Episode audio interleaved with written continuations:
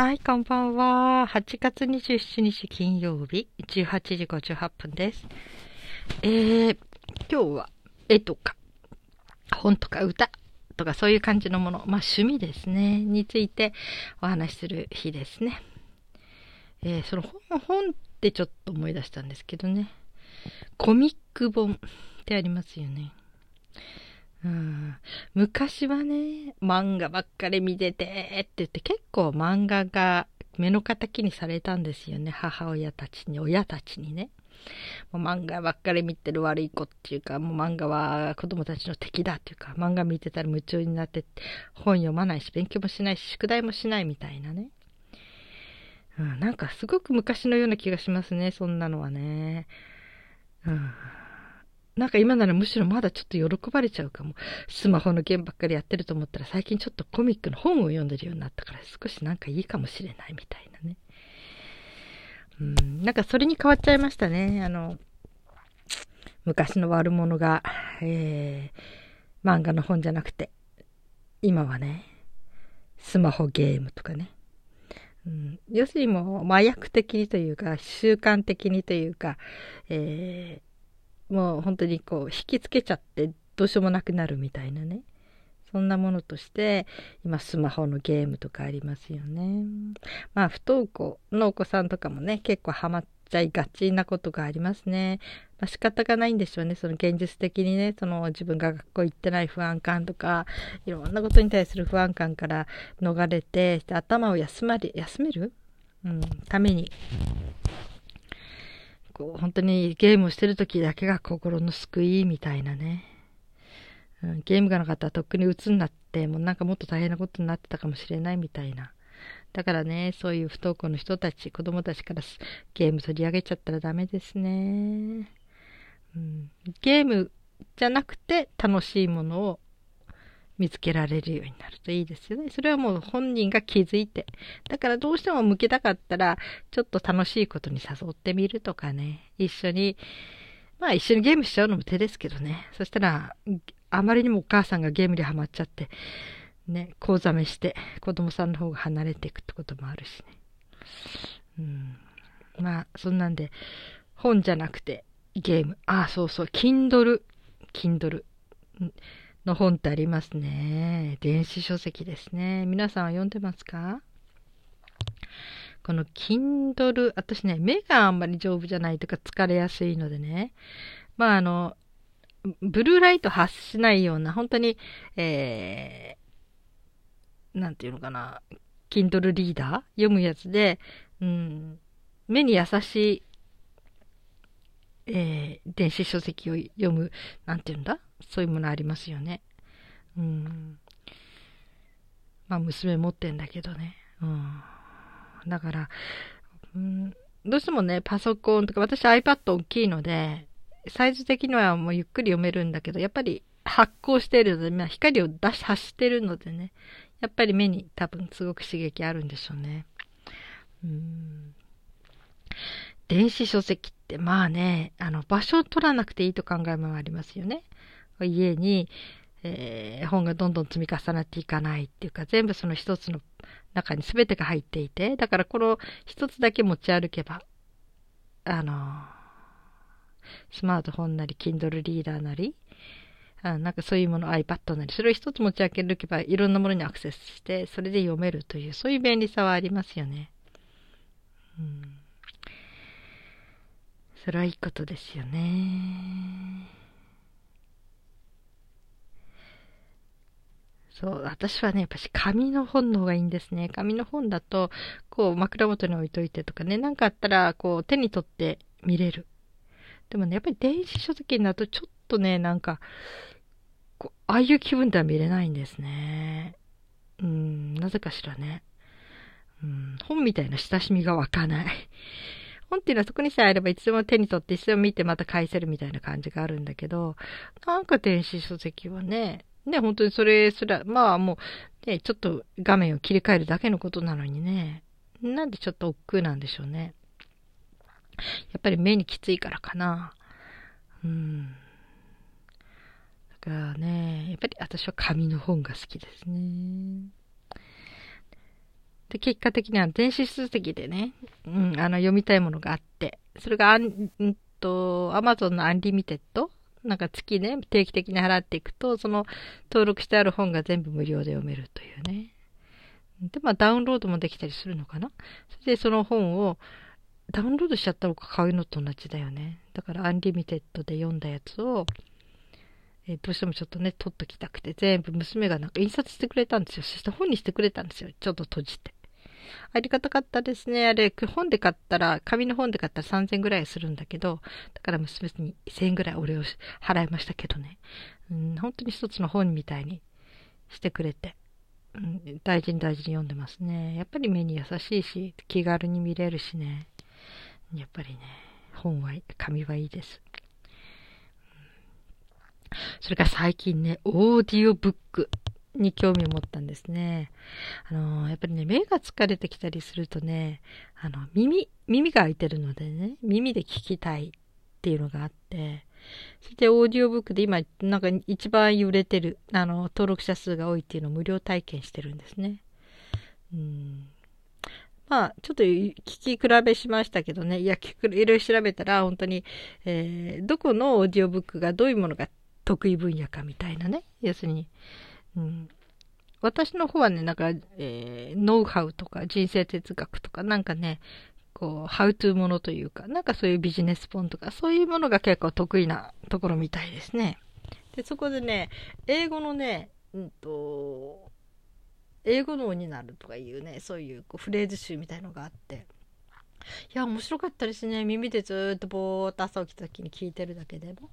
なんかね、ああ、これ、そっか、なんかこうやっていくと自然に覚えていくな、みたいなね。そんな感じの本でしたね。あれ面白かったですね。やっぱり耳で聞くとありがたいですね。うん、目使わなくていいからね。また私ちょっと朗読の勉強をしてたことがあったんですよ。あの NHK の方の朗読、最新朗読ってやつかな？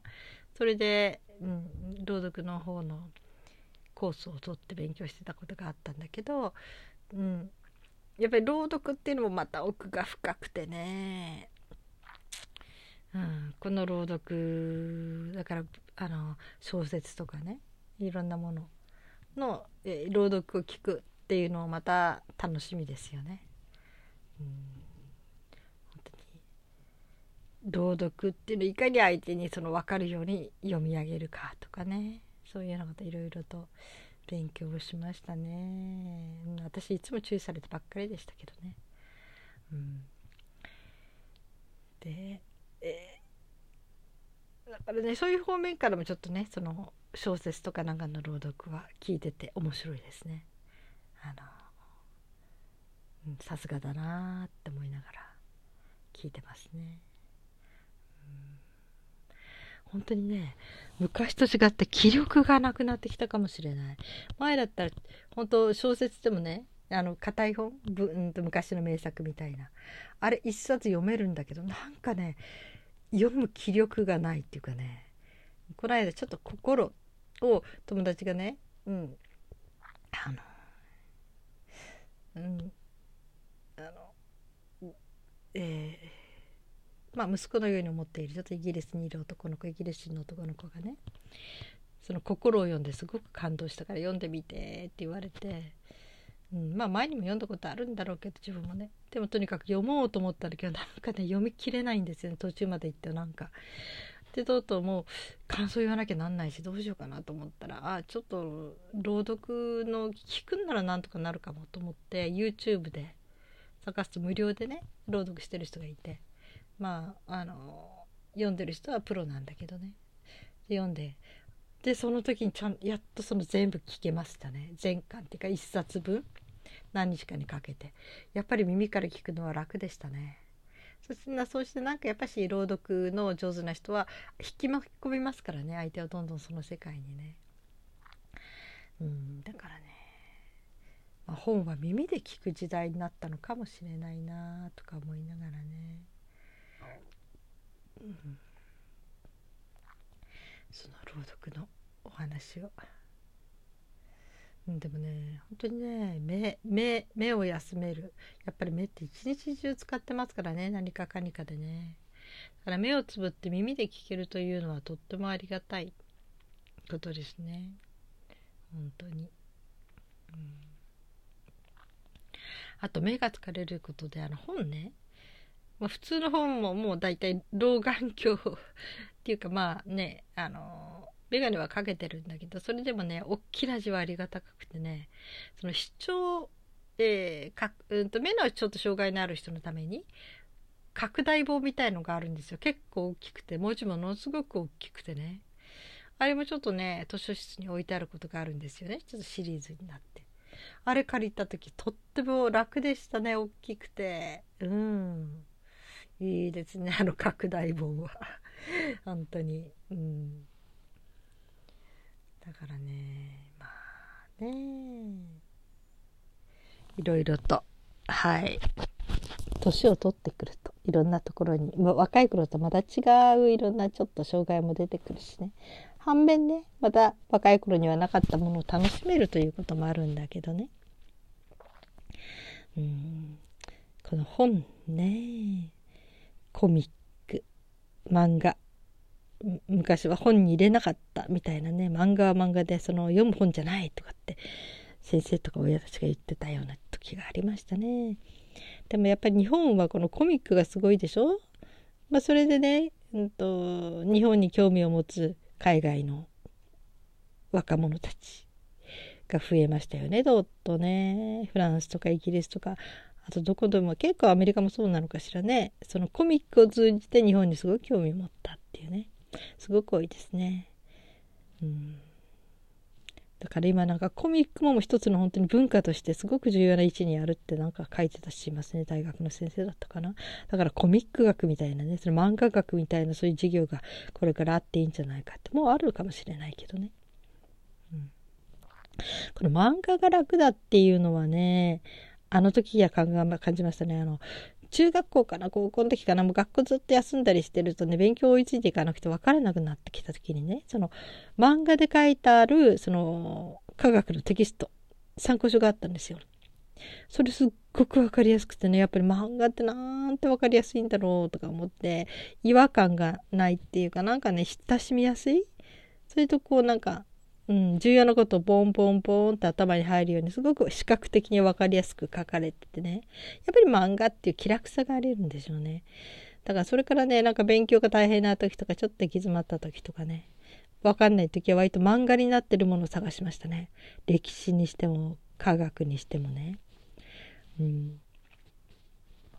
本当に漫画っていうのはなんかとても、えー、ありがたい媒体ですね。勉強する時も手を持ってます。あと本っていうとねすぐ浮かんじゃうのがね古本屋さんというかねブックオフとかね。とにかく昔はいろんな本があったんですよ。でも今ほとんど読まない本は手元にないですね。もうどうしても取っておきたい本だけ置いといてあとはどんどんどんどんあのブックオフとかに出しちゃいますね。うん。からまあ何ヶ月にいっぺんかな。たあの段ボールにね、えー、こっちのまあ今読まない、まあ、売れそうな本。だからある時ものはね1冊2,000円ぐらいの値がついたことありましたよ。すごく人気の本とかね、うん、結構ねそのものによってね、うん、だからそのまあね何冊か2 3 0冊まとめて段ボールに入れてそしてブックオフとかね、まあ、いろんなそのネットのそういうリサイクルリサイクルショップっていうのかな、うん、そういうところに連絡するとあの向こうからこうなんか送られてくるんですよね、まあ、ネットで。それを印刷して住所とか貼ってでただ無料で。でそのまま、うんと、段ボールに貼って、えー、あとはね宅配の人に来てもらってで出す。一銭もお金かかんないんですね。もちろん送料もそしたら向こうで、えー、もう使い物にならない方はそのまま処分するんだろうしで売れる本はあの全部値がついてそしてまあ12週間するとあのメールアドレス登録してあるメールアドレスにこの本が何冊に売れたかっていう全部細かい明細が送られてくるんですね。まあ、保管とか知らなきゃ私はたちがやってるのはブックオフですね。うんから、あえー、これが10円とかね。あ、これ300円とかね。いや、これ値段つかなかったんだとかね。なんかいろいろあるけど。うん。まあねでもね誰かが読んでくれるっていうのはとっても嬉しいことですね。でアマゾンとかでも中古の本見てるとね1円という値段がついてるのがすごくあるんですよね。あれって送料で稼ぐらしいですね。えー、送料もちょっと最低であれ253円ぐらい？ちょっとわかんないんだけど値段があるんですよ。だけどそのもうちょっと安い方法で送るとその分浮くのででその値段を収入にしていくっていうことを言ってましたね。うん、中古もありがたいです。私は本当に辞書フランス語の辞書とかね結構中古で買ってますね。ネットでねそのフランス語の先生教授たちが言ってこの本大申請しますみたいなそういうのを調べてでそれであの検索して。そしたらもうすごく中古でねある時300円ぐらい出てたりね、うん、まあまあ、ちょっと型は年齢的な年代的には古いんだけどでもやっぱりすごく昔からいいって言われてる本で。でも嬉しくてそれ買ったら結構ねあのいろんな問題集にねそこに出てる例文が載ってるんですよね。だからこう老舗っていうかねやっぱり伝統的なこういう辞書っていうのはいろんな面に使われるんだなって持ってってよかったなとか思いながらね,、うん、ね300円ぐらいで買えちゃうんですからすごいですよね。うん、あとメルカリとかね。そういうのも利用するし。私たちもそれで、えー、ヤフーとかメルカリでも売ったことありますね本ね。うん。まあ、売る時にはねだいたい相場を調べてでそれよりちょっと低めに設定するとかそれとかも引っ越しとかでも早く売っちゃいたい時もすごい安い値にして、うん、で娘はねそれにちょっとカードとかなんかつけてちょっとお礼の言葉とかなんか入れたりするとねすごい喜ばれちゃってねこんなに安く売ってもらったのになんかそんなね丁寧にカードとかつけていただいてありがとうございますとかね、うん、なんかちょっと評判良かったんです。はい。まあそんなんでね。まあ本はそうある人はね絶対本を家に置かないっていう人いましたねもうとにかく読んで綺麗に読んで読んだらもうその場でその場で読んですぐあの売るそれでどんどんどんどん回していって元には置かないって言ってる人いましたね。うん、ああそれもそういうこともありだなとかね。うんでもね本当に中古ってあまり買ったことない人いるかしらねあのネットショップでね。でびっくりする値段ついてますよ。もうかわいそう。あれ書いた人かわいそうと思っちゃう。なんで1円とかで売られるのとか思うけどね。本当に。だからねすごくその活字のね値段が安くなりましたね。電子書籍もそうなんだけどもう情報っていうのは割と、えー、流れてるでしょ？あのスマートフォンとかなんかでもねだからただで手に入るもんだと思ってるからこの情報にお金をかけるお金をかけて得るというねことが割と薄れてきているっていうか当たり前のようにただで当たり前みたいなところがあってなかなかお金を払ってそういう情報を手に入れようっていう人は少ないらしいですね。うん、ちょっと確保としてはすごく悲しい時代ですよね。まあそういう悲哀こもくも話してみました。はい。えー、皆さんは書物とどのような関わりをしているでしょうかね。うん楽しみではありますよね書物っていうのはね。でなかなか捨てられないんですねこの活字進行じゃないけど本っていうのは捨てちゃったらいけないような気がしてねただ紙に印刷してあるだけなんだけどねなかなかそう簡単に捨てられないんですよねってこれは昭和生まれの私だからでしょうかね。うん、はい。皆さん今日はどのようにお過ごしになりましたか？なんか8月の後半っていうかね月末になって暑い日が23日続きますね。なんかとっても暑くてしんどそうな人たちもいますね。もう少しです。頑張りましょうね。はい。それではまた。